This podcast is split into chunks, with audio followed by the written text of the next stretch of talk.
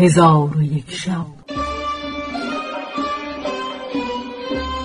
چون شب ششصد و هفتاد و چهارم برآمد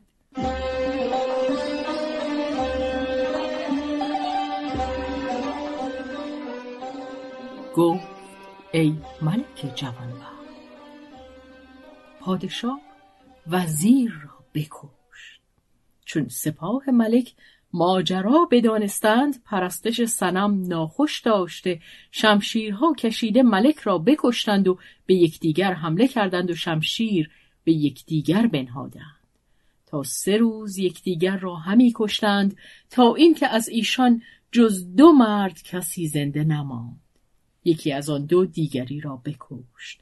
آنگاه کودکان به آن مرد حمله کردند و او را بکشتند و کودکان نیز به یکدیگر در افتادند تا همه ایشان هلاک شدند. آنگاه زنان و دختران از شهر بیرون آمده هر یکی به سوی رفتند و شهر از ساکنان خالی ماند و ایشان را کار بدین گونه شد. و اما ملک قریب چون زلزال ابن مزلزل او را برداشت به قصد شهر خیش که جزایر کافور و قصر بلور بود روان شد. و در نزد ملک مزلزل گوساله ای بود که حلی و حلل بر وی پوشانده به دو ستایش می‌کرد. روزی مزلزل با قوم خود به پرستش گوساله درآمدند. او را حراسان یافتند. ملک به او گفت ای خدای من از برای چه حراسانی شیطان از درون گوساله پاسخ داد و گفت ای مزلزل پسر تو به دین ابراهیم خلیل میل کرده و در دست قریب پادشاه عراق مسلمان شده. پس تمامت حکایت با ملک بازگو.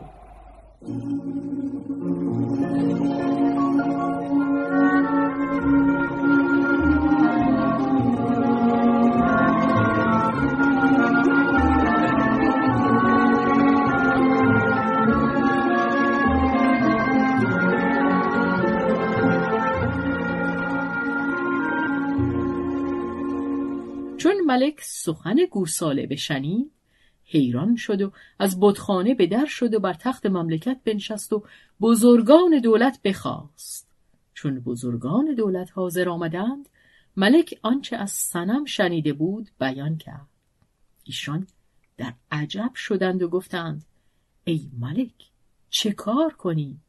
ملک گفت چون پسر من درآید و شما ببینید که من او را در آغوش گرفتم او را بگیرید و ببندید.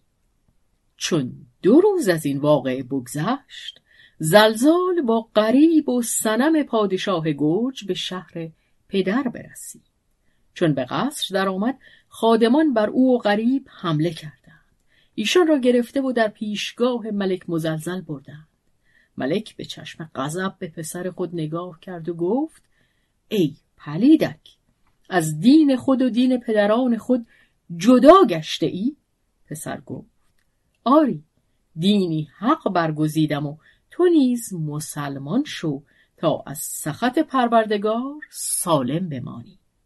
ملک به پسر خشم آورده به او گفت ای تخمه ناپاک تو را رتبت بدین مقام رسید که با من این گونه سخنان گویی؟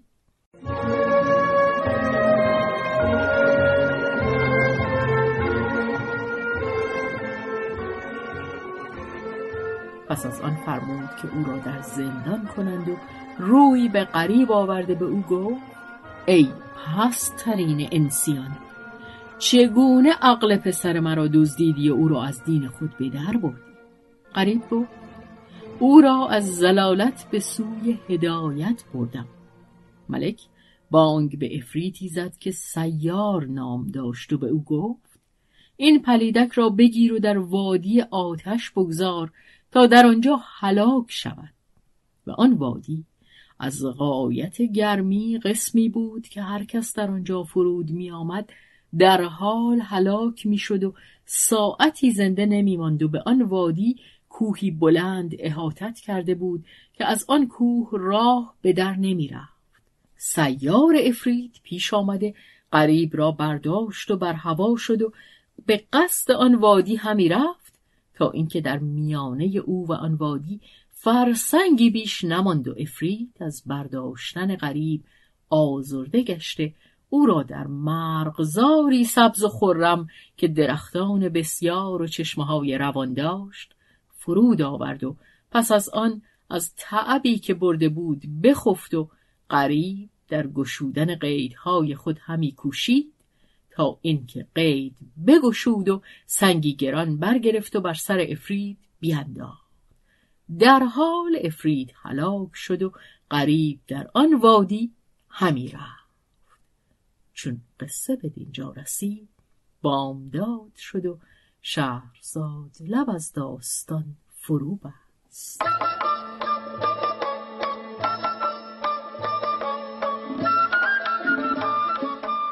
قصه گو شهرزاد فتوهی. تنظیم مجتبا میرسمی